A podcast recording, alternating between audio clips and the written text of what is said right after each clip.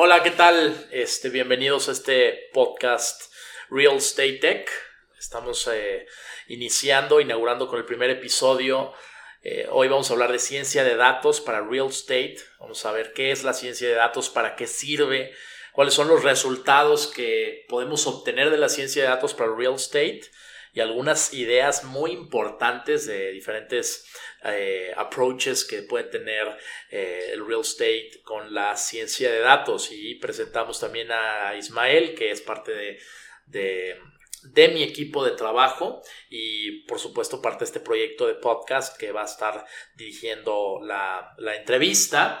Eh, me presento, soy Antonio Latorre, Chief Technology and Data Officer de Grupo Guía, uh, también un investigador apasionado de la ciencia de datos y de la computación cuántica, eh, fundador del startup Nómadas I T, y también estoy presidiendo la iniciativa del startup Datorum. Y bueno, pues el día de hoy eh, queremos aportar a, al trabajo en el que desempeñamos diariamente, que es el real estate en, en Grupo Guía, pero más que nada queremos compartir nuestra experiencia y nuestro conocimiento para toda la industria, lo que hemos podido aprender.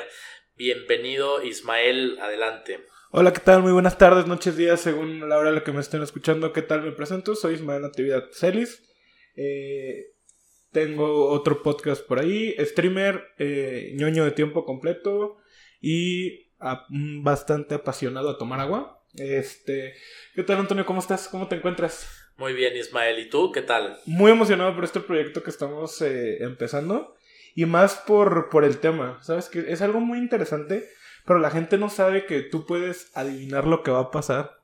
Sí, claro. Está, está bien interesante, no sé, porque la gente ve la ciencia, escuchen la palabra ciencia y ya te están empezando a pensar en güeyes con lentes y brackets y que hacen ciertas cosas, pero no saben que también les puede ayudar para literalmente adivinar el futuro o adivinar el futuro de las ventas que están persiguiendo. Sí, parece ciencia ficción, parece fantasía, pero no, realmente eh, esto que tú dices eh, es estrictamente hablando predicción. Es posible predecir el comportamiento de fenómenos comerciales, tecnológicos, económicos en el futuro a través de la ciencia de datos y, y así es, es algo que queremos explicar. Antes de, antes que nada queremos explicar qué es la ciencia de datos, para qué sirve, cómo, cómo se obtiene, etcétera. Pues empieza a leer. ¿Qué es la ciencia de datos, Antonio? Bueno, la ciencia de datos son tres cosas. Primero que nada, es una rama del conocimiento, es una mezcla de la ciencia de las matemáticas con la ciencia de la computación. Por ejemplo, en las matemáticas, especialmente áreas como estadística, teoría de probabilidad, teoría de números y análisis numérico, teoría de juegos, eh, se mezcla con otras di- disciplinas de la ciencia de la computación como la programación funcional, los algoritmos eh, y, y cosas parecidas para generar esta nueva rama del conocimiento. Es una dis- disciplina profesional también porque incluye habilidades. O sea, un científico de datos tiene que tener ciertas habilidades como pensamiento lógico, análisis, capacidad de análisis eh, y, y cosas muy relacionadas con las matemáticas. Eh, usted quiere conocimientos técnicos y también es una competencia tecnológica. O sea, hoy en día hay, hay carreras profesionales que tienen que ver con, con la ciencia de datos. Entonces, en resumen, es todo un área del conocimiento nueva que tiene un gran potencial para aplicarse en la vida profesional de las industrias. Hablando de juegos y ciencia, ¿viste que hace un par de semanas fue el Campeonato Mundial de Excel? Sí, sí, así es. Está, está bastante interesante porque justamente, eh, vaya, Excel y este tipo de software eh, sirve para hacer ciencia de datos, pero exactamente, o sea, ¿para qué sirve la ciencia de datos? O sea, ya, ya te dije que pues podemos adivinar el futuro básicamente, pero ¿qué más se puede hacer con ellos? O sea, aparte de ver el futuro. Resolver problemas, Ismael, básicamente resolver problemas. Eh, ¿Para qué? Ahorita hablábamos de predecir el futuro. ¿Para qué quisiéramos adivinar o predecir el futuro? Bueno, porque quisiéramos saber ahorita qué acciones tomar, qué rumbos, qué decisiones tomar en una empresa para que en el futuro lleguemos al lugar al que queremos y podamos sobrevivir a diferentes circunstancias. Pero básicamente sirve para resolver problemas, o sea, con ciencia de datos, con ciertos análisis y cosas que vamos a ver más adelante, es posible resolver problemas de cualquier industria y especialmente en el real estate, donde eh, en América Latina sobre todo está muy poco desarrollado el tema de la ciencia de datos. Hay muy pocas empresas que lo están aplicando para resolver problemas comerciales, tecnológicos, etcétera. ¿Y qué se obtiene de, de esta de la ciencia de datos? ¿Qué, qué es lo que vamos a, a obtener yo, yo persona que quiero aplicar la ciencia de datos para mí? ¿Qué voy a obtener? Bueno, lo más simple, el resultado más simple de aplicar ciencia de datos, si en, en, en tu empresa tienes, por ejemplo, un equipo de, de tecnología con algunas personas que trabajan en, en ciencia de datos, lo más seguro es que pueden hacer un análisis, por ejemplo, de las ventas con alguna herramienta tecnológica para analizar datos y lanzar un reporte. Ese es el resultado, lanzar un reporte con datos e información de valor que permiten tomar decisiones. Por mencionar un ejemplo, y quizás el más sencillo. Entonces, ese es el tipo de resultados, obtener información. En la ciencia de datos, introduces datos en la tecnología y obtienes otros datos que por alguna razón son más valiosos que los primeros. Por alguna razón, más bien porque ya se juntaron y ya como que nos dieron el resultado de lo que estábamos buscando. Así es, así es, ¿no? Totalmente. Total, se procesaron, se limpiaron, se transformaron, se, se, se aprendió de los datos, se extrae la información importante y por esa razón. Porque incluso el conjunto de datos también son datos. Sí, por supuesto. Existe el Big Data, por ejemplo, que son conglomerados de, de datos de otros datos y, y eso puede crecer exponencialmente y Y, y, y terminan sin, sin caber en, en, en bases de datos sencillas. Ok, pero ¿qué, qué tipo de datos? O sea, ¿con qué tipo de datos se puede hacer ciencia de datos? Porque pues, o sea, no es bien padre, pero ¿qué tal si yo te paso la dirección de todos mis clientes, por ejemplo? ¿Puedes hacer ciencia de datos de sus direcciones? Bueno, sí, la, la dirección, que sería la, eh, el domicilio o la zona en la que viven tus clientes, sería una variable de muchas que se pueden estudiar. Básicamente datos de los clientes, por ejemplo, eh, sus edades, el tipo de trabajos que realizan, eh, su profesión, eh, la antigüedad que tienen en una ciudad, el lugar al que recurren. Todos esos son datos que se van apilando y cada uno de estos puntos son unas variables que matemática y computacionalmente se estudian y se procesan para, para arrojar algo interesante que, que sirva para los comerciales. Ok, entonces, por ejemplo, si yo guardo todos los datos de todos mis clientes, por ejemplo, ¿dónde trabajan? Okay. De, a, de ahí, por ejemplo, se puede obtener, no sé, algún... ¿Qué te diré? Por ejemplo... cuadrar, ver más o menos dónde está trabajando la mayoría de la zona y ves si buscas armar un desarrollo por ahí o algo que pueda atraer, pero simplemente con los datos que viste, nada más de lo que los datos te dijeron. Sí, totalmente. De hecho, lo que estás describiendo es precisamente la actividad de un estudio de mercado y los estudios de mercado más poderosos utilizan la ciencia de datos y para eso se necesitan almacenar los datos. O sea, cuando se hace un estudio de mercado recurres a fuentes de información o bases de datos que las diferentes organizaciones aportan.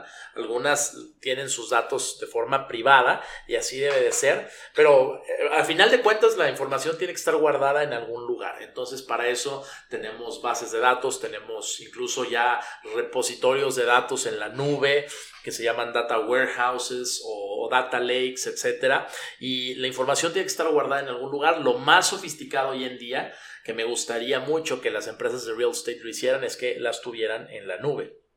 Eh, está muy interesante, pero por ejemplo, te pregunto, ¿para qué me serviría a mí almacenar tanta información de mis clientes? Pues ya guardé sus nombres, sus teléfonos, dónde viven. ¿De qué me sirve? ¿Qué más puedo hacer con ella? Pues si ya tuvimos la ciencia de datos y vimos que la siguiente semana la gente va a comprar departamentos, por ejemplo.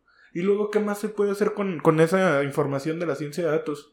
Ok, es muy interesante porque eh, hay herramientas como la inteligencia artificial, que es algo en lo que trabajamos mucho en, en Grupo Guía, y dos tecnologías también, que es Machine Learning y Deep Learning, que estas tres, inteligencia artificial, Machine Learning, Deep Learning, son parte de la ciencia de datos y son metodologías y tecnologías que nos sirven para predecir exactamente lo que hablabas, el futuro, pero no, no pueden funcionar si no tienes primero tus datos bien guardados y bien almacenados. Entonces necesitas almacenarlos, limpiarlos, ordenarlos, saber dónde está cada cosa, eh, cada información de, tu, de tus clientes, saber si hay tablas de datos eh, que están más enfocadas a dónde viven tus clientes, hay otras tablas que van a estar enfocadas en... en ver qué es lo que les gusta o qué es lo que necesitan, en dónde necesitan vivir, en dónde necesitan eh, hacer ciertas, ciertas actividades, y en base a ese almacenamiento ordenado de datos puedes utilizar herramientas de punta mucho más sofisticadas como las que usamos en Grupo Guía para entender y tomar decisiones de mercado. Ok, entonces la inteligencia artificial eh, pues va y checa y mide el comportamiento del mercado, básicamente. Es lo que le estamos enseñando a hacer a nuestra inteligencia artificial, que mida el mercado y que básicamente nos adivina el futuro. Pero porque tenemos nuestros datos bien almacenados y los tenemos bien organizados.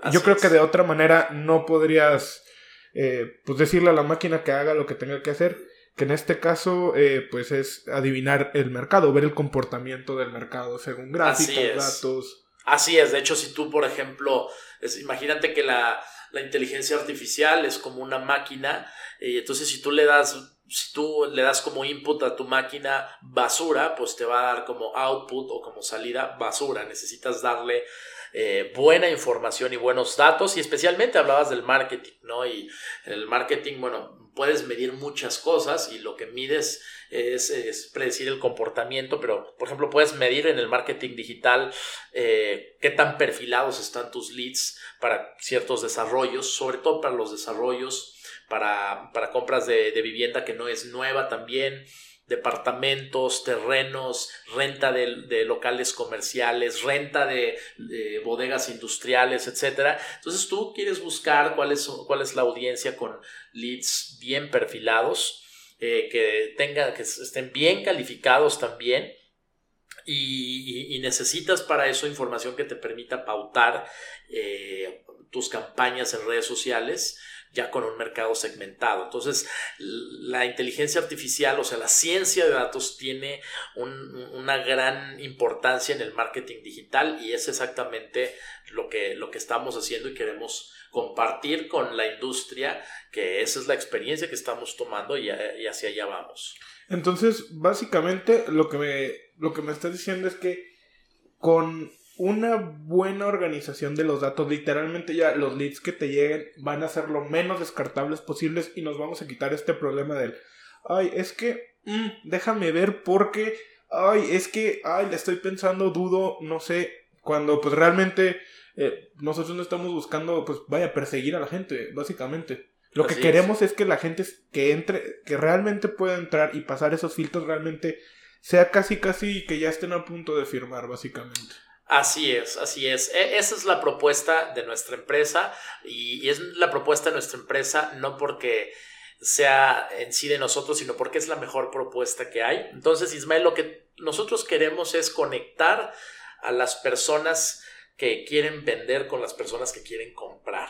Obviamente eso es lo más importante para nosotros, hacerle la vida más fácil a estas personas y eh, lograr conectarlos y ser el medio para que, para que personas puedan encontrar su mejor lugar, vivir mejor, tener el mejor lugar donde puedan eh, hacer su actividad comercial, habitacional, de inversión, y al mismo tiempo eh, quienes quieren ofrecer estas propiedades pues van a, van a encontrar en una tecnología así la, la mejor opción.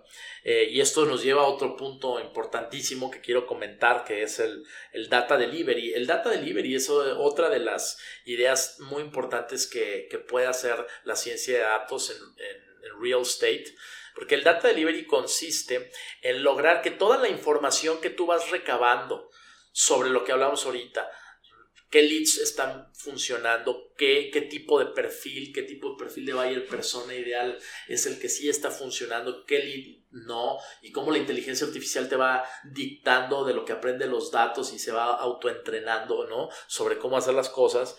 Este, y, y tú vas, vas obteniendo de ahí una experiencia que te permite llevar el conocimiento de los datos a las partes comerciales de la empresa para tomar decisiones. Y eso es, un, eso es data delivery. Se requiere internamente tener una infraestructura muy poderosa para lograr tener esa información a la mano a un nivel ejecutivo. Pues básicamente a la gente, no, a la gente correcta no les estás enseñando los datos correctos. Si tú le enseñas los datos correctos a las personas correctas, esas personas pueden hacer mil y un cosas por ti, ¿vamos de acuerdo? Literalmente pueden hacer milagros y cosas que tú no esperas que puedan hacer, simplemente con presentarles bien los datos, con enseñarles, por así decirlo, las tablas derechas, las gráficas bien hechas, bien realizadas, que se pueda medir lo que se está viendo ahí, los datos que se entregaron, que literalmente que las mediciones que se hicieron se puedan ver, porque vamos de acuerdo que si te entregan un reporte en un P D F con doscientas páginas, ¿tú lo vas a leer? No. Nadie lo va a leer. Nadie lo va a leer. Yo no conozco a nadie que haya leído un reporte donde solo venga texto.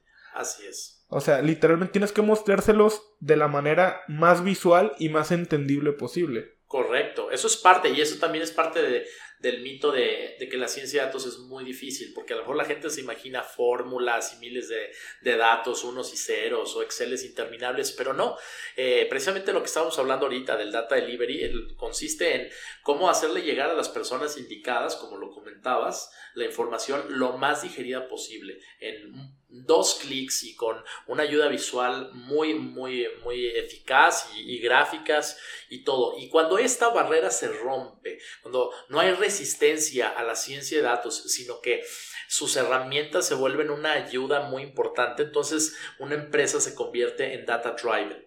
Data driven significa una empresa manejada por datos. Y esto ya lo han logrado, por ejemplo, las fintechs, empresas de...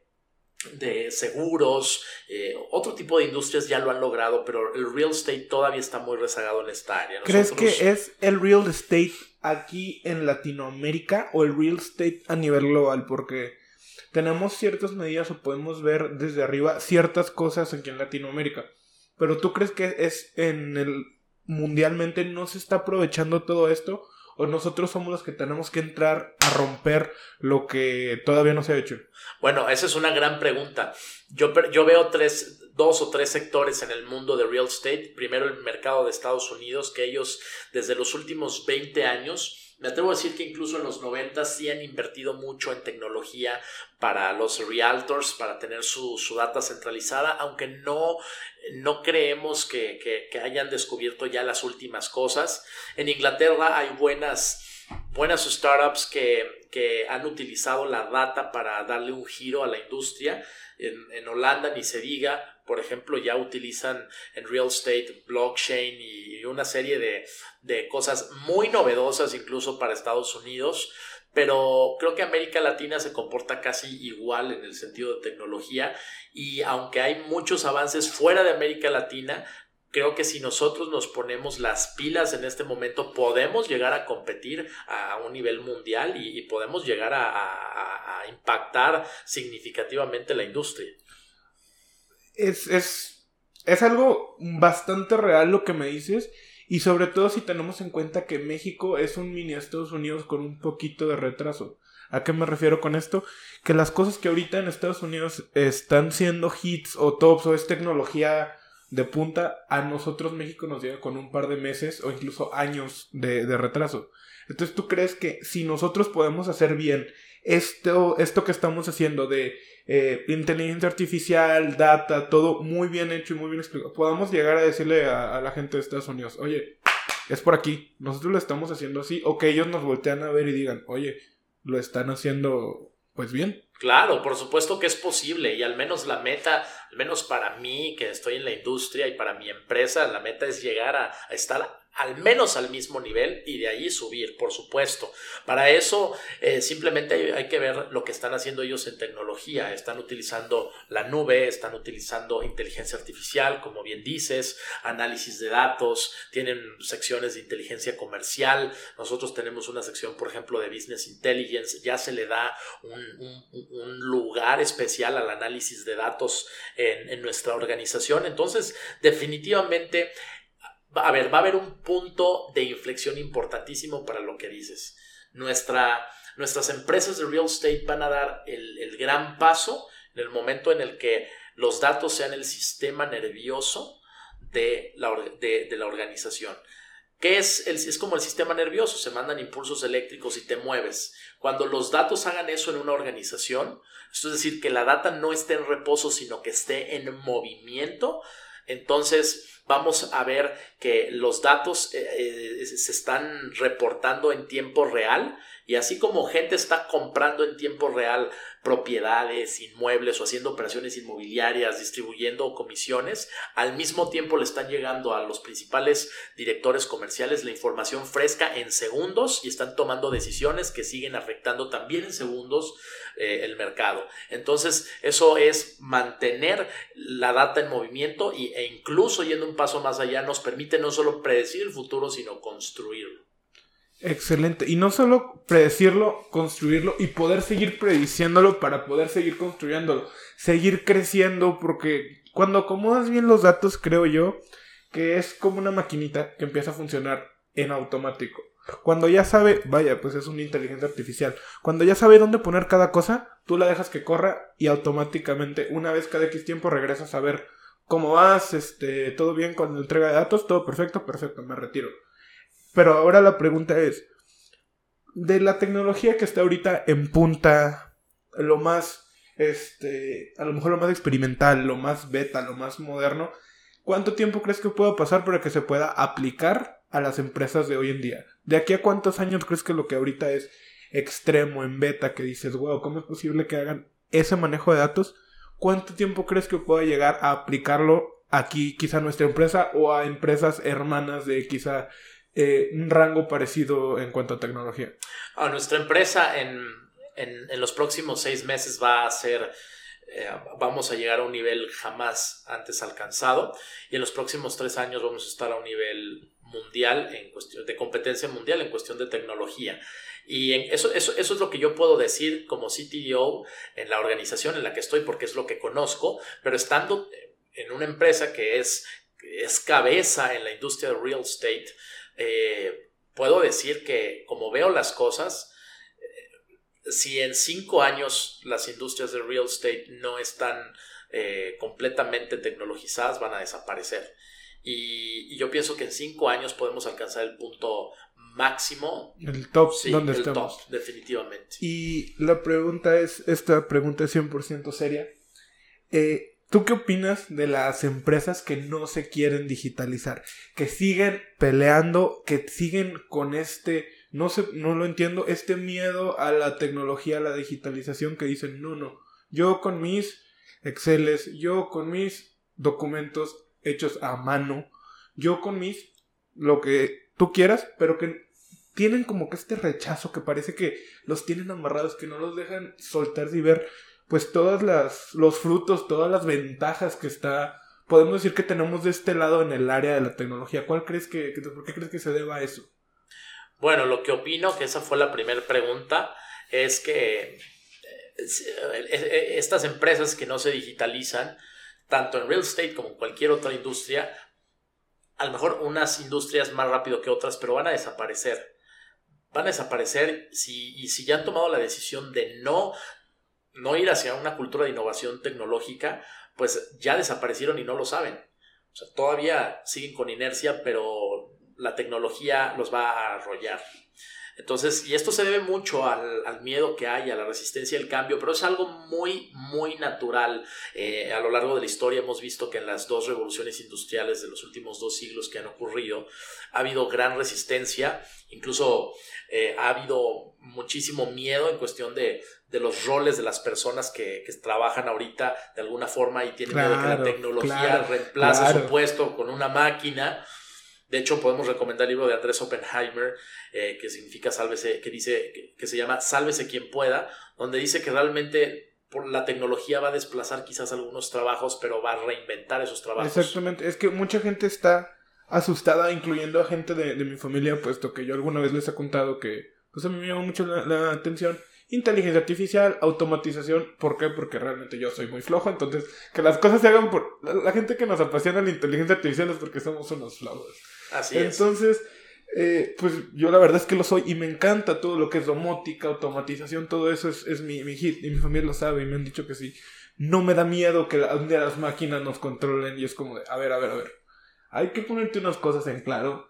O sea, sí, la inteligencia artificial está avanzando, pero no, no va a pensar por sí misma, no va a hacer ciertas cosas, no te van, tus audífonos no te van a intentar ahorcar, tu celular nunca te va a dar una descarga cuando estés haciendo una llamada. Entonces... eso es lo que tú crees. Ajá, o sea, eso es... Pero pues sí, hay que intentar soltar ese miedo de, de los avances tecnológicos. Claro. Eh, que incluso puede ser algo muy sencillo como... a lo mejor la inteligencia artificial suena muy avanzada, pero ¿has intentado presentarle a tus abuelos una Alexa? Claro, claro. Eso, es, es... eso está hecho para que, literalmente para que ellos puedan trabajar. Entonces no lo vean como que, ay, me voy a quitar. No, véanlo como que la tecnología te va a ayudar a hacer tu trabajo más fácil, pero tienes que dejar que la tecnología se apodere de ti y de tu trabajo. Sí, eso sonó muy peligroso, pero realmente la, la, la verdad es que eh, la tecnología nos... nos ayuda a automatizar, por decir una de muchas cosas, tareas que son tediosas y, como llamamos vulgarmente, talacha. Cosas que son tediosas, monótonas, repetitivas, se automatiza y la tecnología lo hace. Y la tecnología, y especialmente la ciencia de datos, por ejemplo, en el área comercial, con los reportes y todo eso, nos ayuda a que eh, los, los encargados del área comercial se dediquen a lo importante, que es la estrategia, que es un análisis mucho más subjetivo de las cosas, pero ya ahorrándoles todo el, el trabajo de analizar eh, numéricamente datos y, y de haberse metido con un sinfín de detalles que no les alcanzaría la vida para, para revisar, simplemente dedicarse con calidad y tiempo a lo importante. Eso es, yo creo que el mensaje que tenemos que quedarnos de la, de la, de la ciencia de datos, y pues vencer esa resistencia, siendo como un comercial, como el espacio de marketing de este, de este primer episodio. En nuestra empresa, en Grupo Guía, tenemos un nuestro C E O que eh, recién escribió un libro que se llama Abrazando el Cambio. Pueden encontrarlo en Amazon, y este libro ya lo leí, es maravilloso, y habla de, de, de la no resistencia que hay que presentar,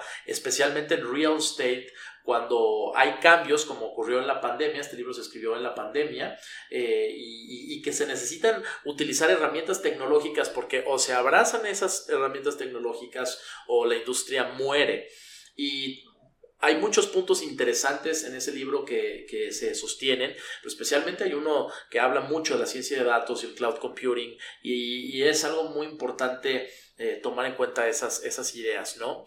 Entonces, eh, la ciencia de datos, pues, en resumen, eh, es bastante útil y tiene muchas aristas. Eh, existe análisis predictivo, existe inteligencia artificial, machine learning, deep learning, eh, data clouding, data delivery, data driven. Hay muchísimos, muchísimos temas de los cuales vamos a estar hablando, quizás más en particular, pero esta es una introducción amplia de algunas ideas de cómo poder aplicarlo a real estate.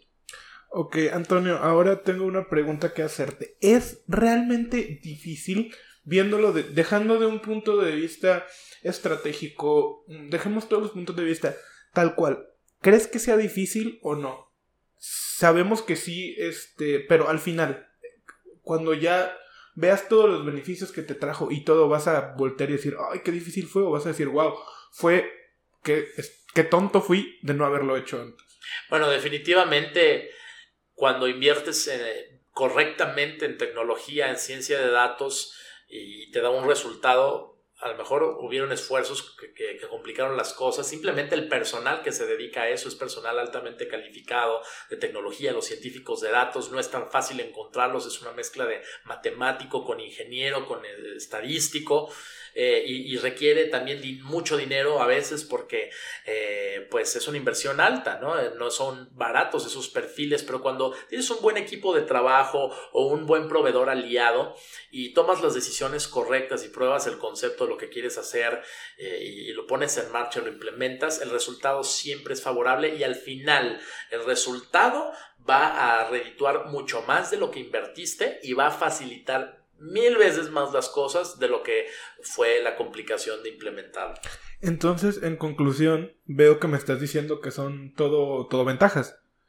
Eh, la, la pregunta es aquí, ¿por qué los demás no lo están haciendo? ¿A qué le temen? ¿A que todo salga bien? Creo, eh, entiendo que es una inversión muy fuerte al principio.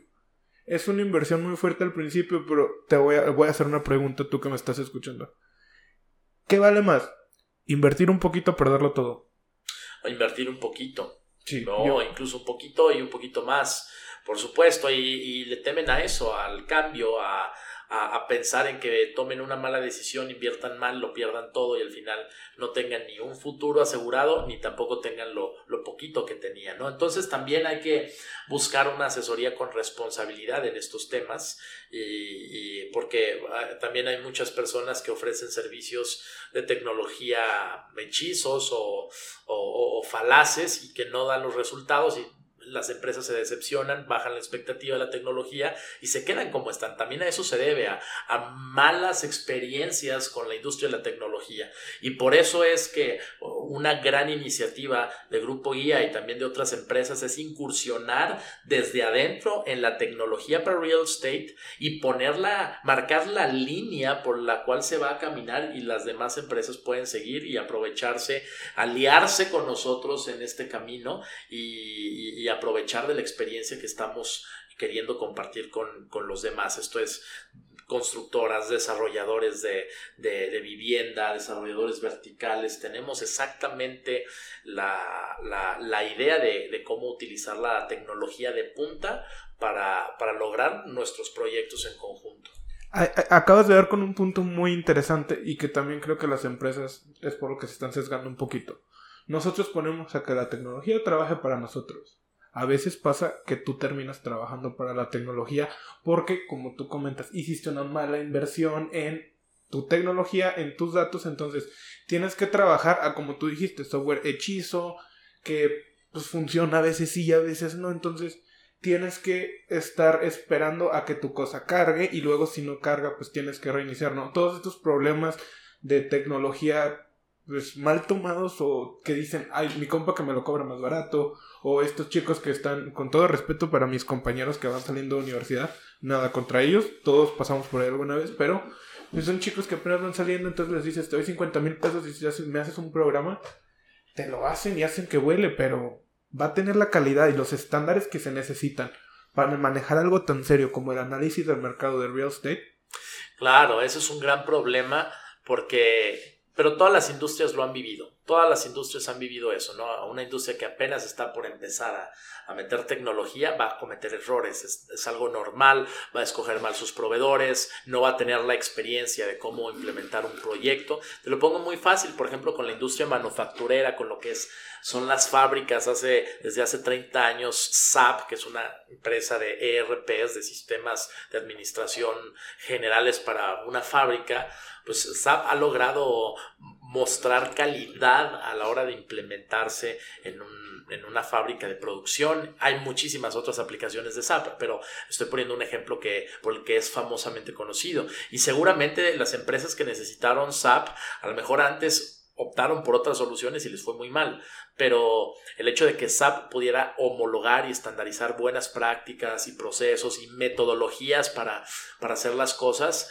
este, hace una gran, una gran ventaja. Acabas de tocar puntos muy importantes, metodologías y todo lo que conlleva las metodologías, planeación, estructuración, estrategia. No es nada más, ahí está la computadora y házmelo. O sea, hay un estudio detrás, hay una cantidad de estudio que a veces piensan que nada más te sientas enfrente de la computadora y lo haces, pero realmente van muchas, muchas horas de lectura atrás, de haber investigado este, quizá cuál es la mejor opción para mi empresa, o cuál va a ser la mejor opción a la hora de hacer el delivery de los datos, o lo que sea.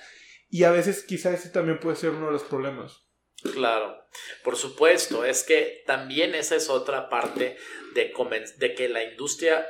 Hablemos de la de real estate, que es de las más anticuadas y tiene que aprender como aprendieron otras industrias. Y de las industrias más importantes. De las más anticuadas en tecnología y de las más importantes. Eso, es, eso sería lo trágico. Ah, exacto. Y afortunadamente lo estamos resolviendo. Y el asunto es que eh, en una industria de real, como real estate, donde la tecnología ha sido tan ajena por muchos años, los miembros, los, los miembros de las organizaciones son muy ajenos a términos tecnológicos porque piensan que eso es normal. Pero en el momento en que la tecnología se empieza a involucrar los miembros de las empresas de real estate tienen que empezar a familiarizarse con términos, con el argot de la tecnología. O sea, es un error pensar que una industria inmobiliaria tecnológica, sola, los vendedores, los asesores, los directores solamente deben de saber cosas de real estate, sobre propiedades, sobre escrituración, sobre ventas. No, tienen que conocer ya, o sea, estamos en un tiempo donde ya es obligado conocer lo que es un C R M, saber qué es una base de datos, saber qué es un reporte, saber qué es análisis predictivo, saber qué es una campaña de marketing digital con segmentación de mercado y pautado. Son términos que a lo mejor hace cuarenta años, si no era tu especialidad la tecnología, pues simplemente lo ignorabas y te dedicabas a lo que es tu, tu rama. Pero ahora, al estar el A D N de las empresas real estate ya casados con la tecnología, va a ser indispensable utilizar estos términos y, y, y no va a ser posible hacerlo de otra manera. Claro, hoy en día, este, si no conoces un poquito de estos términos, no hablas un poquito de inglés y entiendes cómo usar un smartphone, eres un ignorante en este mundo. Una disculpa si alguien que me está escuchando le cayó el saco, pero si no entiendes un poquito de los términos que lo de los que está hablando Antonio, o ni siquiera entender los términos, de dónde vienen y que no mágicamente tú dices que quieres un reporte y aparece, con que entiendas un poquito el proceso, no te estoy pidiendo que programes algo, solo que entiendas que no es algo mágico y que lleva algo de tiempo, ya vas mucho de gane. Sí, correcto, correcto. Y, y cuando las empresas empiezan a familiarizarse con lo que toma hacer un sistema, por ejemplo, te piden un sistema nuevo para la empresa, pues no es algo que se hace en dos días, no es algo, somos ingenieros, no magos, exacto. Pero eh, conforme la empresa se va empapando, se va dando cuenta que hacer un sistema, una aplicación requiere de muchas cosas y por supuesto, buscamos hacerlo lo más rápido para ganar la carrera o para ayudar a los demás también a, a que avancemos pronto. Pero, pero esto es parte de la, de la culturización de estas nuevas tecnologías y es normal, ha pasado en todas las industrias en diferentes tiempos y estamos en un proceso de transición donde todavía muchas generaciones estamos, eh, venimos de muchas generaciones donde no nacimos con celulares, o yo cuando, cuando nací era bebé, la gente no usaba celular móvil, eh, es decir, hay un proceso de transición hacia nuevas generaciones donde van a ser totalmente tecnológicas y debemos entender que venimos de allá y venimos de, de antes y y vamos a ese futuro donde va a ser necesario. Lo importante es no quedarse afuera y lo importante es usar estos espacios para irnos inmiscuyendo poco a poco en conceptos ciencia de datos, inteligencia artificial, machine learning, eh, sin comprenderlos completamente, pero sí familiarizarnos con esos términos.